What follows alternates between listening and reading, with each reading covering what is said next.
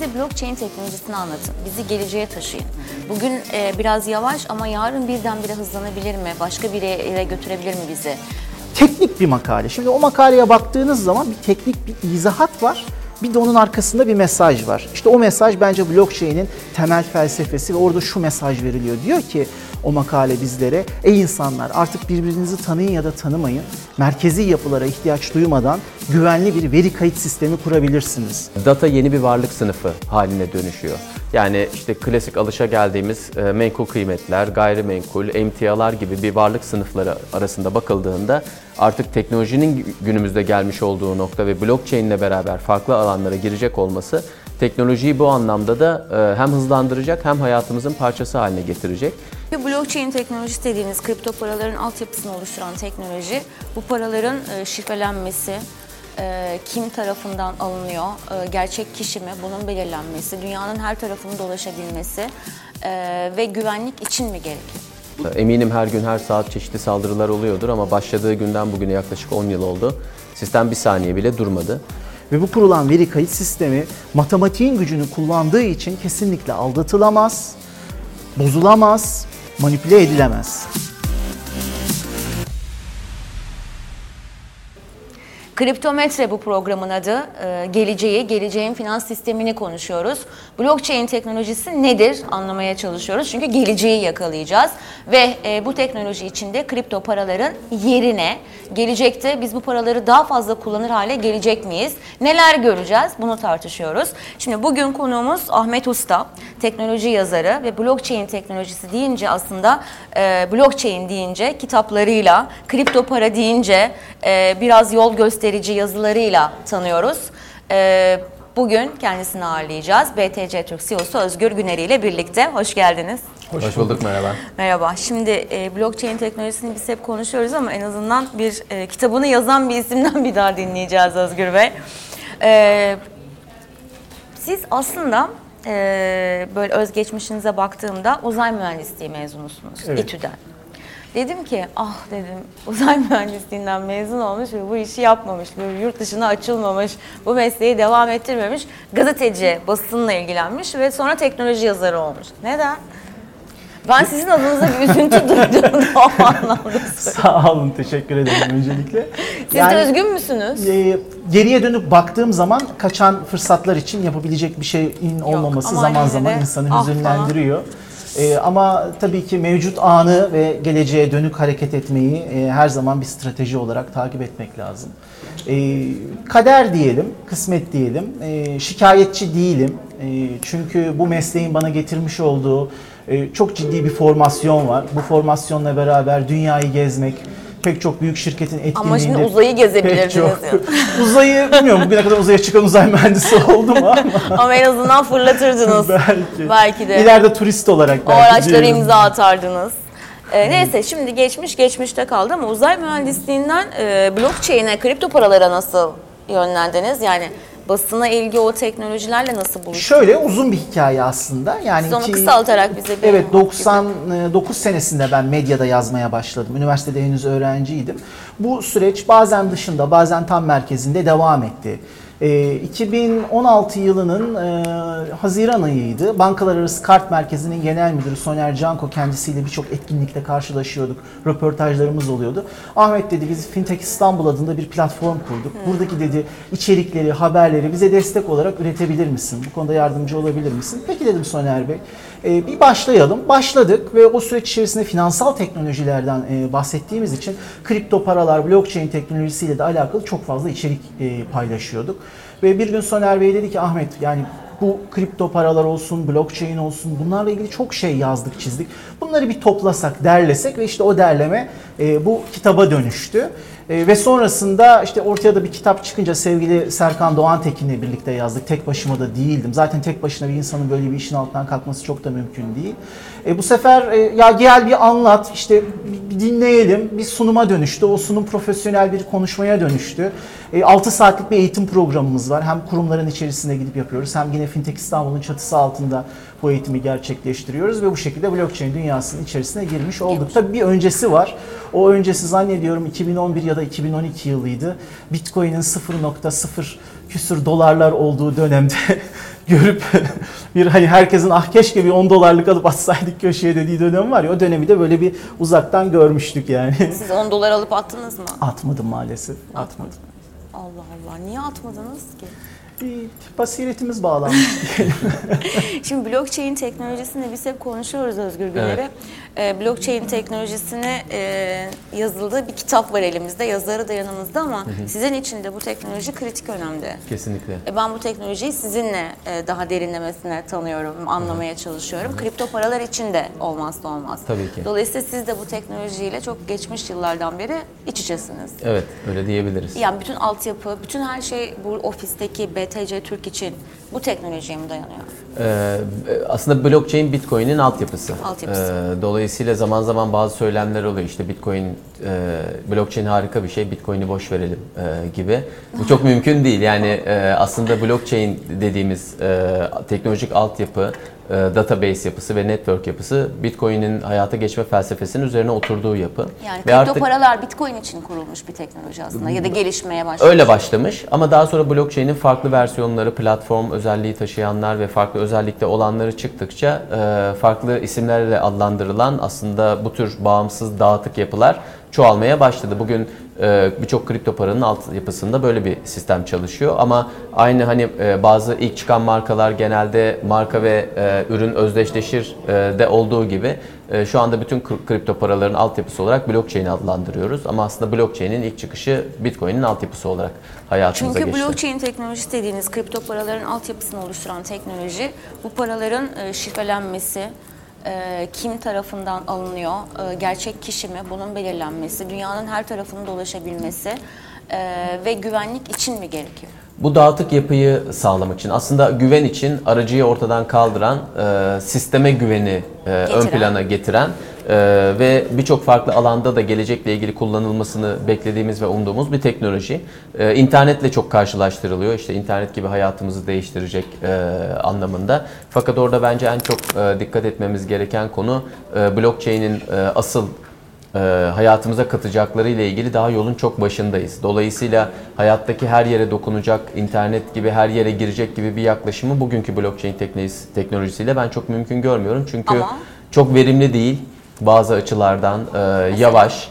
Ancak hedefiniz e, güvense, güvene ihtiyacınız varsa e, çok inanılmaz bir teknoloji. E, onu sağlamak için de bütün aracıları ortadan kaldıran e, aslında bir kolektif bir yapı içerisinde bu güvenin sağlandığı e, bir doğası ve dokusu var.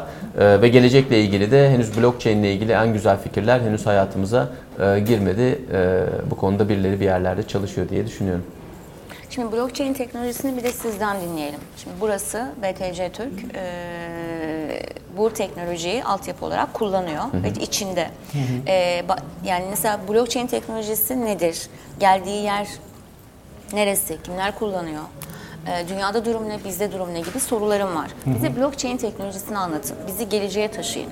Bugün eee, biraz yavaş ama yarın birdenbire hızlanabilir mi? Başka bir yere götürebilir mi bizi? Eee, bu kitap ne anlatıyor? Bize bu kitabın özetini yapın demek istiyorum galiba. Peki. Efendim şimdi biraz e, her şeyin gaz ve toz bulutu olduğu dönemden başlamak istiyorum.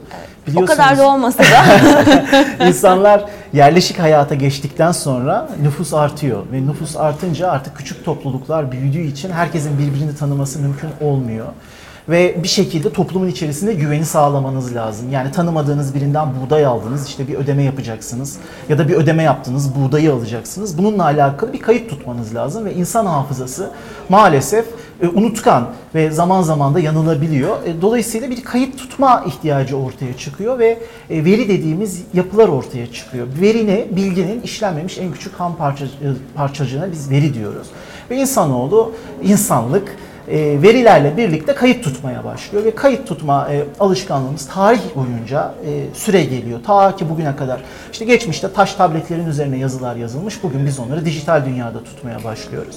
Tabii bu arada e, sözleşmeler dediğimiz yapılar var. Sözleşmeler işte belli kuralların tanımlandığı, belli süreçlerin ve bunların sonuçlarının tanımlandığı anlaşmalar.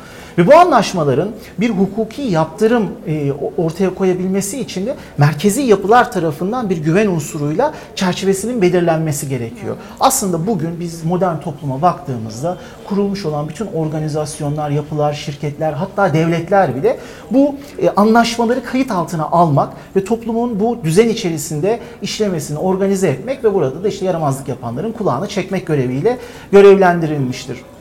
2008 yılında bu işi biliyorsunuz ilk Satoshi Nakamoto isimli hala daha bir adam mı kadın Bunu mı? ezberledim ben. Kim bilmiyoruz yani arkasında bir sürü komplo Artık teorisi bayağı var. hakimim ona. Ee, birisi e, çıkıyor ve bir makale yayınlıyor. 9 sayfalık bir makale. İn- in- İnternette hem İngilizcesini hem Türkçesini herkes rahatlıkla bulabilir. Güzel Türkçe çevirileri de güzel ama teknik bir makale. Şimdi o makaleye baktığınız zaman bir teknik bir izahat var. Bir de onun arkasında bir mesaj var. İşte o mesaj bence blockchain'in temel felsefesi ve orada şu mesaj veriliyor. Diyor ki o makale bizlere ey insanlar artık birbirinizi tanıyın ya da tanımayın. Merkezi yapılara ihtiyaç duymadan güvenli bir veri kayıt sistemi kurabilirsiniz. Ve bu kurulan veri kayıt sistemi matematiğin gücünü kullandığı için kesinlikle aldatılamaz, bozulamaz, manipüle edilemez. Ve işte bu teknoloji her ne kadar Nakamoto makalesinin içerisinde blockchain kelimesini hiç kullanmasa dahi oradaki verinin kayıt sistemiyle alakalı anlatılan bilgiler çerçevesinde blockchain kelimesi ve teknolojisi ortaya çıkmış oluyor. Ee, bu güvenli olması nereden kaynaklanıyor? Güvenli olmasının iki tane temel sebebi var. Bunlardan birincisi e, blockchain kayıt sistemleri kader defteri gibi. Bu, bu cevap kripto paralar e, İçinde geçerli. Evet, e, Aynen. güven e, kısmı. Yani bu şifreler kırılabilir mi? Sistem çöker mi? Hı hı. Saldırıya uğrar mı? E, sorusuna da bir cevap olacak aynı zamanda Kesinlikle. sanırım. Ee, Çok temel bir özelliği var blockchain kayıt sistemlerinin. Kader defteri gibi işliyor. Ne demek bu? E, Veri tabanlarında bir veriyi kaydedebilirsiniz, güncelleyebilirsiniz ya da silebilirsiniz. Ama blockchain kayıt sisteminde bir veriyi kaydettiğiniz zaman artık kalıcı hale gelmiştir. Bir daha o kayıtlı verinin silinmesi ya da değiştirilmesi kesinlikle mümkün değildir. Blockchain'i güçlü kılan temel unsurlardan bir tanesi bu. Tabii ki burada çok karmaşık da kabul edilebilir. İşte artık daha da basitleşti, anlamaya da başladık yapısını. Bir kriptoloji, şifreleme yöntemi kullanılıyor. Matematiksel bir takım işlemler kullanılıyor. Bir ikinci çok önemli özelliği herhangi bir merkezin kontrolünde değil. Yani sadece ben kontrol ediyor olsam herkes evine gittiği zaman sistemde bir değişiklik yapıp baştan tekrar kurgulayabilirim ve insanlar geldiği zaman sistem zaten böyleydi diyebilirim. Ama blockchain'de kaydedilen veriler en tane kişiye, en tane tarafa, en tane merkeze aynı anda dağıtılıyor. Dolayısıyla veri tek bir kaynakta tutulmuyor.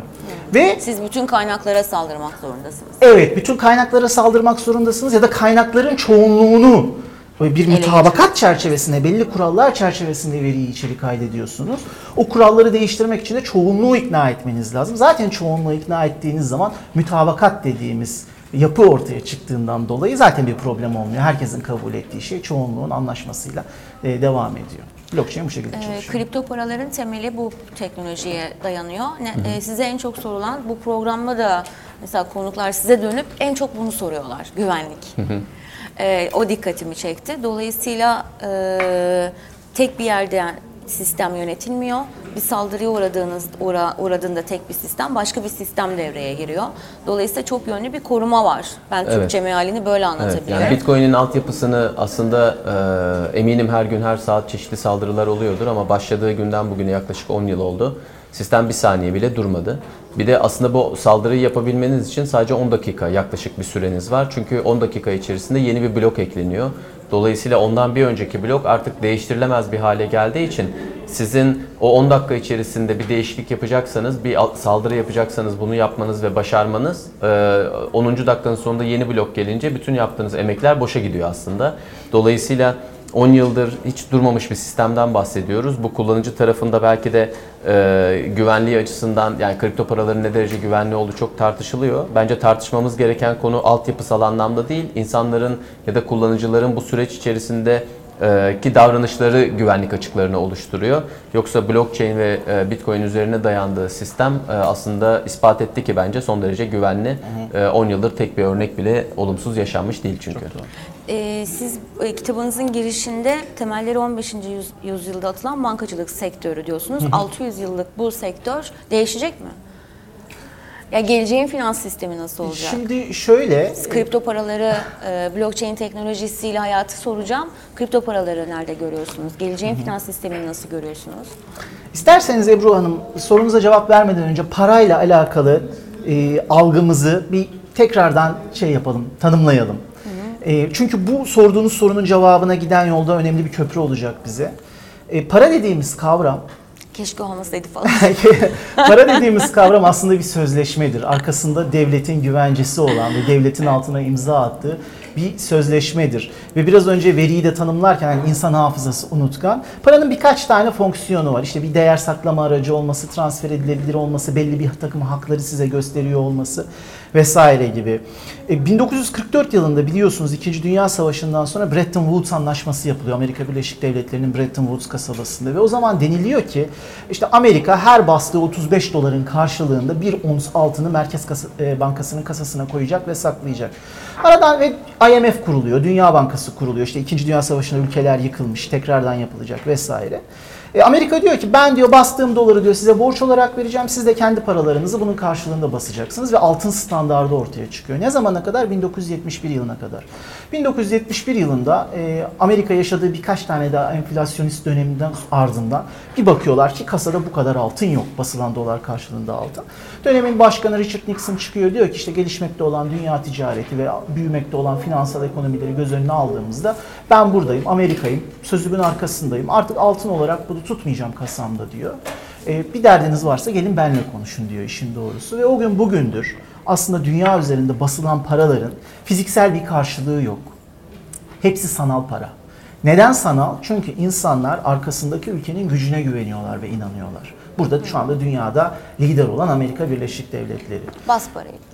Nasıl? Bas parayı. Evet bas parayı istediğin gibi bas. Şimdi kripto paralara baktığımız zaman kripto paralar burada devreye giriyorlar. Bitcoin başta olmak üzere.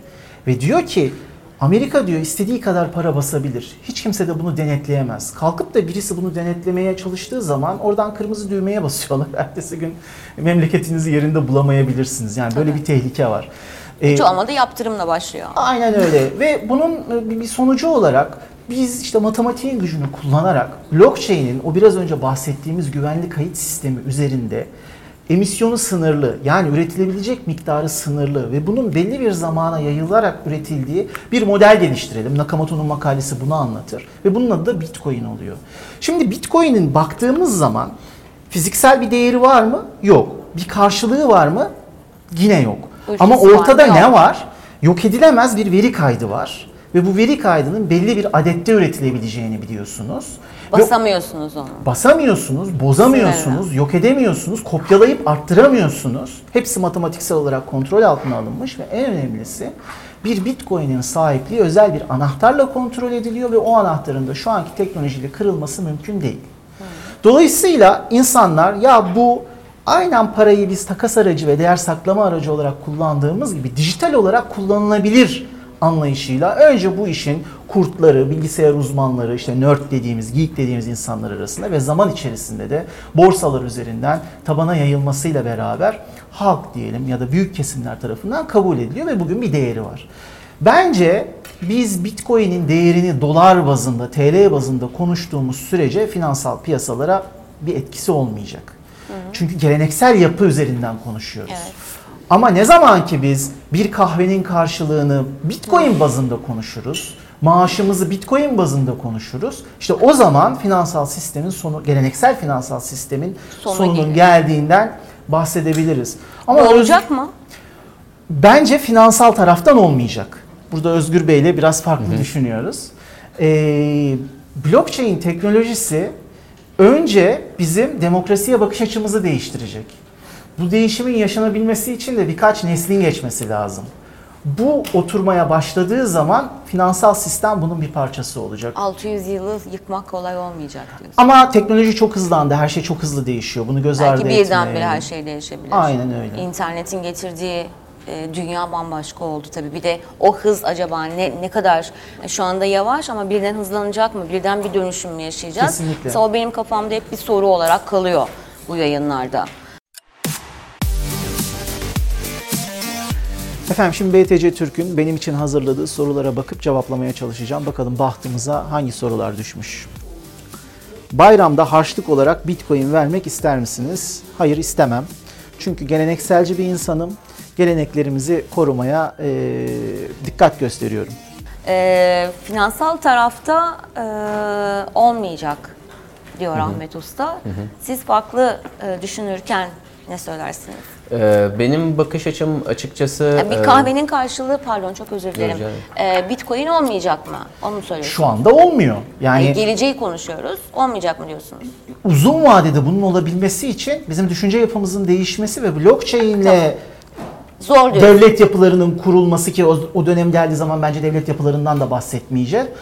O noktaya geldiğimizde ancak bunun bir finansal karşılığı olabilir. Siz görmezsiniz diyorsunuz. Muhtemelen biz görmeyiz evet. Ben daha iyimserim. Ee, Görecek miyiz? göre. Ee, bir kere e, insanlık inanılmaz hızlı gelişiyor. Yani geçenlerde bir sohbette konuşuyorduk. Ee, insanoğlu binlerce yıl uçmamış. Uçtuktan sadece Şimdi o 60 havadan yıl inmiyor. sonra Ay'a e, gitmiş. Yani e, aslında insanoğlu kafaya bir şey koyduğu zaman veya bir değer gördüğü zaman onun peşinden çok hızlı gidebiliyor. Bir de mevcut teknolojik durumu düşünecek olursak ve geçmişte insanlığın geçtiği evreleri düşünecek olursak e, yani çok ön- onlar için e, çok önemli olan altın denen bir şeyi birine veriyorsun. Karşında sana bir kağıt veriyor. Yani o zihinsel devrim bana daha inanılmaz geliyor. Onu başarmış bir insanoğlunun Altınları teslim altınını teslim edip karşılığında hiçbir şey olmayan bir kağıdı alma kafasına geçebildiğimize göre e, kripto paralara daha hızlı geçeriz diye düşünüyorum. Çünkü bunu destekleyecek iki tane ana argümanım var. Bir tanesi e, özellikle Bitcoin'in, e, onu diğer kripto paralardan ayrı bir yere e, koymamız gerektiğine inanıyorum. E, özellikle Bitcoin'in e, bir kere yeni ekonomik düzende bir karşılık ol, karşılığı olacağına e, inanıyorum. Bence artık data yeni bir varlık sınıfı haline dönüşüyor. Yani işte klasik alışa geldiğimiz e, menkul kıymetler, gayrimenkul, emtialar gibi bir varlık sınıfları arasında bakıldığında artık teknolojinin günümüzde gelmiş olduğu nokta ve blockchain ile beraber farklı alanlara girecek olması teknolojiyi bu anlamda da e, hem hızlandıracak hem hayatımızın parçası haline getirecek. Bir diğer Bitcoin'in bence önemli bir avantajı ise rakiplerinin veya birbirinin değer olarak birbiri karşısında ölçülen varlıkların Ahmet Bey'in bahsettiği gibi dolar, euro örneklerinden gidelim. Ee, her geçen gün daha da zayıflıyor olması ve aslında altlarında hiçbir şey olmaması. Yani e, aynı e, sirklerde hep bir örneği verirler ya bebekken fili küçücük bir zincirle bir yere bağlıyorsunuz. Sonra o büyüdüğü halde zinciri belki çok ufak bir eforla kırabilecekken kıramadığı için eski zamandaki kalıplarını içerisine bağlı kalmasına benziyor aynı. Dolayısıyla bizim bu zihinsel dönüşümümüzün çok hızlı olacağını çünkü özellikle 2008 krizinden sonra gelişmiş ülkelerin para birimlerinin aslında kolay paraya dönüştüğü, e, bu şu demek e, trilyonlarca basıldı, her yere dağıtıldı e, ve ciddi bir enflasyonist baskıyla e, ve finansal sistemleri zorlayıcı bir e, aşırı şişkinlikle karşı karşıya olduğumuzu düşünüyorum. Bu da olayın diğer boyutu. E, kolay para e, zor para tarafından kovulacak. Zor para bence Bitcoin çünkü enflasyonu düşük, sayısı belirgin. Ee, ve hatta birçok kişinin iddia ettiği gibi takip edilemez. İşte sadece kara paracılar terörist finansmanı için kullanır falan gibi şeyler yok. Gayet takip edilebilir. Gayet şeffaf. Hangi cüzdanda ne kadar bitcoin var? O nereden nereye gitti? Bunların tamamı takip edilebiliyor. Ee, şeffaf, takip edilebilir, enflasyonu düşük. Zor bir para olan bitcoin ilk finansal dalgada yani bu aslında sanal bir şekilde içinde bulunduğumuz e, ekonomik ve finansal düzenin sorgulandığı ilk anda hem değer olarak hem kullanım olarak çok daha başka yerlere gidecek. Tabii ki Bir kahve Bitcoin'le hesap, e, hesaplanabilecek. Ee, Burada tabii e, özellikle kolay paralar için yani enflasyonu yüksek olan, ekonomik krizde olan e, ülkelerindeki vatandaşların ya da e, insanların yaptığı gibi her zaman kolay para iyi parayı e, kovuyor sistemden ama bu şu anlama geliyor. İnsanlar önce bu kolay paradan kurtulmaya çalıştıkları için, diğerinin değerinin artacağını düşündükleri için zor paraları saklıyorlar, kolay paraları harcıyorlar. Şu anda bence ekonomik anlamda gündelik hayatımıza yansımada bu. İnsanlar Bitcoin ile alışveriş yapamaz mı? Yapabilirler. Bu teknoloji şu anda var ama genele yayılmıyor. Neden? Çünkü satmak konusunda isteksizler. Hep Daha çok saklama. iki, evet geçmiş yıllardaki bu işte Bitcoin ile pizza alan, sonrasında o pizzanın değerinin 60-70 milyon dolar olduğu hikayesinden de yola çıkarak insanlar ellerindeki kolay parayı harcamayı tercih ediyorlar. Bilinçli veya bilinçsiz olarak. Çünkü Bitcoin'in e, fiyatına inananlar, gelecekte daha yükseleceğine inananlar e, onu harcamak yerine mevcut ellerindeki parayı harcamayı tercih ediyorlar. Burada da benim hep bir argümanım var. Bitcoin'in fiyatı gelecekte çok daha yüksek noktalara gidecek ama bu Bitcoin'in değerlenmesi gibi bakmayalım. Amerikan doları Bitcoin'e karşı değer kaybedecek. Bugün 6500 tane İnsanlar Amerikan da doları belki bakacak.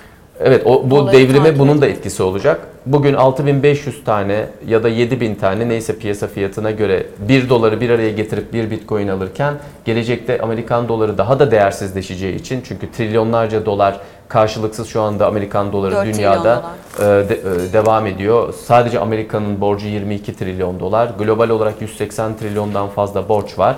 E, O açıdan bakıldığında daha çok Amerikan doları getirerek Bitcoin almanız gerekecek veya bir Bitcoin yine bir Bitcoin'e eşit ama daha çok Amerikan dolarına e, denk gelecek fiyatı. O yüzden bu dönüşümün hızlanmasını da ekonomik ve finansal piyasalarda yaşanacak olası dalgalanmalar tetikleyecektir diye düşünüyorum.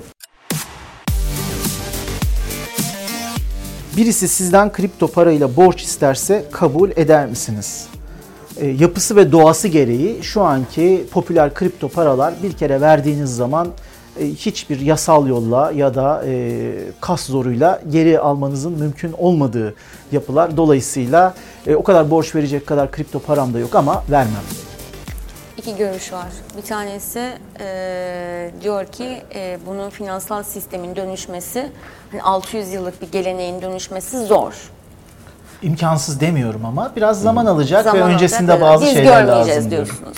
Muhtemelen öyle. Zaman alacak. Siz diyorsunuz ki hayır bu beklenenden daha hızlı olacak. Ee, bir kere insanların e, dolara karşı ya da diğer para birimlerine karşı bir başkaldırısı olacak. Ee, bu para e, şu anda saklamak için tutuluyor ama zor para, kolay parayı kovacak. Evet.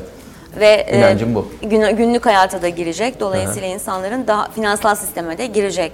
Ve biz de bunun hazırlığını yapıyoruz ki bu kurumların sayısı arttıkça belki bu daha hızlanacak. Belki de. Evet. Ebru Hanım bir noktada bir şerh düşmem lazım. Aslında Özgür Bey'le farklı şeyleri savunmuyoruz Zamanlamasında biz. sanırım biraz Zamanlamasında farklılığımız var. anlaşamıyoruz. Özgür Bey biz göreceğiz diyor, siz görmeyeceğiz. Ben evet büyük bir ihtimalle göremeyeceğimizi düşünüyorum. Anladım. Tamam. Ee, şimdi blockchain teknolojisini yazmışsınız, anlatmışsınız. Aslında şimdi biraz zamana ihtiyaç var diyorsunuz ama e, Türkiye'de e, aslında e, blockchain Türkiye platformu kuruldu. Haziran'da devreye girdi. Evet. E, sanırım Türkiye Bilişim Vakfı'nın da bir iştiraki. Evet. Üye- 32 üyeye de ulaştı. Evet. E, siz blockchain teknolojisini bir platformda tartışıyorsunuz. 32 üyeniz var. E, dolayısıyla dünya blockchain'i konuşuyor. Evet. O hız konusunda e, görüşleriniz biraz biraz çok Bunlar, böyle bunlar, şey. bunlar kurnaz gazeteci soruları. Şimdi o da sizin uzmanlığınız. Şimdi efendim. Kurnaz şöyle- dinleyelim de merak değilim. Şimdi efendim şöyle. e, blockchain teknolojisi sadece kripto para üretmek için kullanılan bir teknoloji değil. Kripto paralar blockchain üzerinde çalışıyor. Evet doğru. Ama tekno- o teknoloji hızlı geliştikçe e, sonuçta e, bu yani blok e, kripto paraların da kullanımı ve hızı gelişmeyecek mi? Öyle ben yanlış mı? Evet doğru bir korelasyon var arada. Yanlış bir korelasyon Doğru. oturdum değil. Yok hayır doğru. Kesinlikle doğru. Ee, Ama bizim şu anda e, odaklandığımız ve yani kısa vadede görmeyi beklediğimiz sonuçlar daha ziyade iş dünyası ya da kamuyla alakalı süreçlerdeki kayıtların tutulması için blockchain'in kullanılması. Bir örnek vereceğim. Tamam. Eğitimlerde de bunu Birkaç anlatıyorum. örnek verin öyle böylece teknolojiyi de anlamış oluruz. Tamam. Şimdi mesela tedarik zinciri süreci vardır. Tarlada domates yetişir. Domatesi birileri toplar. Domatesi toplayanlar işte bir transfer şirketine verir ve lojistik şirketi onu transfer eder. Bir depoda bekler. Sonra bir Siz şimdi hal ve komisyonu kaldırıyoruz diyorsunuz. Hayır, farklı bir şeyden bahsedeceğim. Sonra Blockchain teknolojisi enflasyona ve bu gıda fiyatlarının düşmesine çözümdür diyeceksiniz. e, çözümlerden birisidir doğru Aa, etmiyorum. esas esas Sonra buymuş. bir yarı mamul fabrikasına gider. İşte orada kabukları soyulur, salça olur. Sonra tekrar bir yerlerde depolanır. Sonra gider bir yerde ketçap olur e, mamul fabrikasına. Sonra oradan gider marketlerdeki raflarda satılır. Şimdi bu arada çok İşlenir. fazla taraf var. Tamam. Bu tarafların hepsi aynı çatı altında değiller. Bazıları birbirlerinden hizmet alıyorlar ve bir zincirin parçası olarak çalışıyorlar.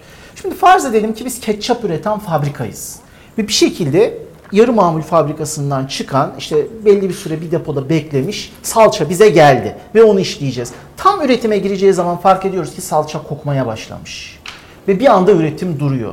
Yani burada bir, bir kavanozdan bahsetmiyorum. Tonlarca ağırlıktaki salçadan bahsediyorum. Bu nerede bozuldu? Acaba aradaki depolayan yerde mi bozuldu? Taşıyanda mı bozuldu? Yarı mamul yapan domatesten onu salçaya dönüştüren fabrikada mı hata vardı? Bunları Domatesler mi bilemiyoruz. kötüydü? Şimdi bu Endüstri 4.0 dediğimiz kavram var ya tam da burada devreye giriyor. Sürecin tamamının sensörler vasıtasıyla kaydedildiğini, algılandığını ama merkezi yapılarda o işi yöneten kişilerin olduğu yerlerde değil, blockchain'le her bir tarafın ayrı ayrı işin içerisine dahil olduğu ve çok noktalı bir yapının içerisinde inkar edilemez şekilde kaydedildiğini düşünelim. O zaman ne olacak? Ortaya bir hata çıktıysa eğer geriye dönüp bu hatanın nerede olduğunu görebileceğiz. Hatta bundan daha iyisi yolda salça gelirken sensör bize uyarı verecek. Gelen 8 ton salçayı içeri alma. Bunu alırsan üretime girmeden bu kokacak ve senin başına iş açacak diyecek bize. Bu örneklerden bir tanesi. Şu anda bu amaçla dünyanın çeşitli ülkelerinde çok Ya da orada büyük ne var firmalar var şöyle şöyle olacak değeri gidecek diyecek. Di- Yani evet olabilir. Veya ev örneği verelim. Emlak sektöründen Aa bir senin örnek manzaran verelim. kapanacak diyecek. Mesela bir ev satın alacağınız zaman bankaya gidiyorsunuz, kredi alıyorsunuz, eksper geliyor, değerine bakıyor. Satın aldıktan sonra evin içinde tadilat yapmanız lazım. e, Eşyalarınızı taşımanız lazım. Belki iç mimar gelecek, büyük bir ev aldınız vesaire. Şimdi bu bir ekosistem. Her biriyle ayrı ayrı muhatap olacağımız bir dünya, şu anki dünya. Ama gelecekte bunu blockchain üzerine taşıdığınız zaman otonom sistemlerle ya da blockchain üzerinde çalışan akıllı sözleşmelerin de devreye girmesiyle ekosistemler artık kendi içerisinde bir makinenin çarkları gibi uyumlu şekilde çalışmaya başlayacak.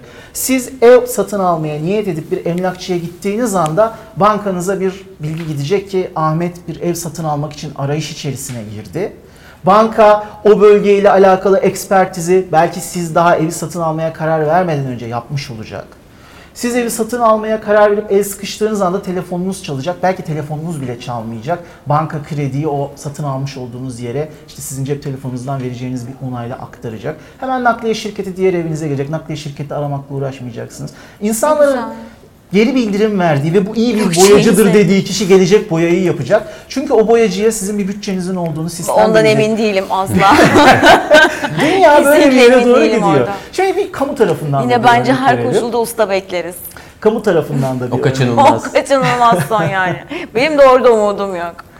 Ee, kamu tarafından da bir örnek vereyim. Şimdi mesela sağlık kayıtlarını merkezi yapıya almaya çalışıyoruz. Neden? Çünkü bir hastaneye gittiğiniz zaman sağlık geçmişinizle alakalı bilgiye ihtiyaç duyuyor doktorlar. Evet, Ona göre bir hastane değiştiremezsiniz. gibi. Evet yani şimdi Mahvolursun. gerçi merkezi yapılara geçiyor. Ama merkezi yapı nerede? Türkiye'deki Sağlık Bakanlığı'nın yaptığı uygulamayla sınırlı. Farz edelim ki yurt, dışı, yurt dışına gittiniz ve Allah korusun başınıza bir iş geldi ve sizin sağlık geçmişinize ulaşmaları lazım. Ama sağlık geçmişinize o anda ulaşmaları lazım. Daha önce ulaşabildikleri bir verinin içerisinde onu okuyamıyor olmaları lazım. İşte blockchain bu gibi şeylerde, yani bu gibi ihtiyaçlarda şeyindir, ihtiyaçlarda farklı yapıların içerisinde bilgiyi hem merkezi hale getirip herkese paylaştırırken aynı zamanda her yeri dolaşıyor. şeffaflığını, transparanlığını sağlarken aynı zamanda e, özelliğini de, saklanabilirliğini de, gizlenebilirliğini de kayıt altına almamızı mümkün kılan bir teknoloji. O yüzden şimdi bunları konuştuğumuz Sizi bir sadece dünya... sistem tanıyor. Herkes tanımıyor yani. Öyle mi diyorsun? Evet veya Yani sizin şeffaf tanım, ve sistem üzerinden sizin gizlilik. tanımanıza izin verdiğiniz kişiler, taraflar sizi tanıyabiliyor. Şimdi Bence en önemli pardon noktalardan bir tanesi bu. Yani anahtarla aslında aynı Bitcoin'deki gibi. Şimdi genel bir inanış var ya Bitcoin işte bir Ya cüzdandan bir cüzdana gidiyor. değil çünkü. Ee, transfer yani biz hep mevcut para sisteminden düşündüğümüz için işte EFT, e, Swift falan gibi ya da havale gibi transfer yöntemleri var. Benzer durum Bitcoin'de yok. Aslında Bitcoin'de transfer ettiğiniz şey bir e, blockchain üzerinde o Bitcoin'i hareket ettirecek şifrenin sahipliği. Yoksa blockchain'de duruyor bütün paralar. Yani oradan alıp oraya getirmiyorsunuz Bitcoin'i. Bitcoin'ler aynı yerde duruyor. Siz onun kontrolünü ele geçiriyorsunuz. Eğer o kontrol sizdeyse o sizin Bitcoin'iniz oluyor. O kontrolü başkasının eline geçerse onun Bitcoin'i oluyor. Biraz önce Ahmet Bey'in verdiği örnekte de olduğu gibi blockchain'in bence en önemli faydalarından bir tanesi özellikle kişisel verilerin korunmasını bu kadar sık konuşurken o anahtarın Bizim elimizde artık olması, bizim dışımızda hiç kimsenin, istemediğimiz hiç kimsenin ona ulaşamayacak olması ve istediğimiz an o kişisel verilerimizi kullandırıp bunun sonucunda geri çekebildiğimiz ve orada saklanamayan sam- tamamıyla sizin kontrolünüzde olan bir güven yapısını da Evet. e, oluşturuyor olması. Bence en önemli aslında değerlerinden bir tanesi de bu. İlk Bitcoin'inize alış tarihiniz nedir? Efendim 2011, 2012 demeyi çok isterdim. Böyle 10 dolar, 100 dolar şeklinde almış olmayı isterdim, arzu ederdim. Ee, ama 2016'nın Ağustos ayında aldım. Düşük bir miktarda aldım. Daha çok almadığım için üzgün değilim. Keşke daha önce almış olsaydım diye de üzgün değilim. Çok yükselmişti, yükseldiği zaman satmadım diye de üzgün değilim. E, bu teknolojiyi anlamak için, test etmek için, öğrenmek için aldığım, kaybedeceğim zaman da üzülmeyeceğim bir miktar Bitcoin'im cüzdanımda varlığını sürdürmeye devam ediyor. Kitabını yazdınız, e, üniversitelere gidiyorsunuz, reel sektöre destek veriyorsunuz. Bu blockchain teknolojisi, bu altyapıyı kurmak için. İşte bankalar arası kart merkezinden davet alıyorsunuz. E, k- blockchain Türkiye platformunu e, kurmuşsunuz. Bana e, blockchain'i anlatın desem bir cümleyle ya da üç kelimeyle ne dersiniz? Merkezi yapılara ihtiyaç duymadan e, güvenli bir şekilde kayıt tutabileceğimiz bir veri sistemidir. Veri sistemi. Yani bütün dünyada eksik olan o kayıtlı e, kısmı bu teknolojiyle Evet, sağlayacağız. evet. Bu da insan hayatına e, çok Kesinlikle. kolaylaştıracak. Bir iş yerine girdiğinizde belki CV'ye gerek bile kalmayacak. Kesinlikle. Onlar direkt sizi e, kim olduğunuzu görecekler. Sizin istediğiniz sürede. Sürede. Ve güvenilmez bir kaynaktan değil, tamamen güvenilir bir kaynaktan bu bilgiyi aldıklarını bilecekler. Ben çok teşekkür ediyorum bizimle teşekkür birlikte olduğunuz ediyorum. için. Blockchain 101, e, 101'i de mühendislik okuyanlar iyi bilirler. Efendim bir, bir, bir hemen şey yapalım, şart düşelim. E, kitabımız ücretsiz, internetten ücretsiz olarak pdf'ini indirebiliyorlar. Bir. STK'ya bağış yapmaları karşılığında.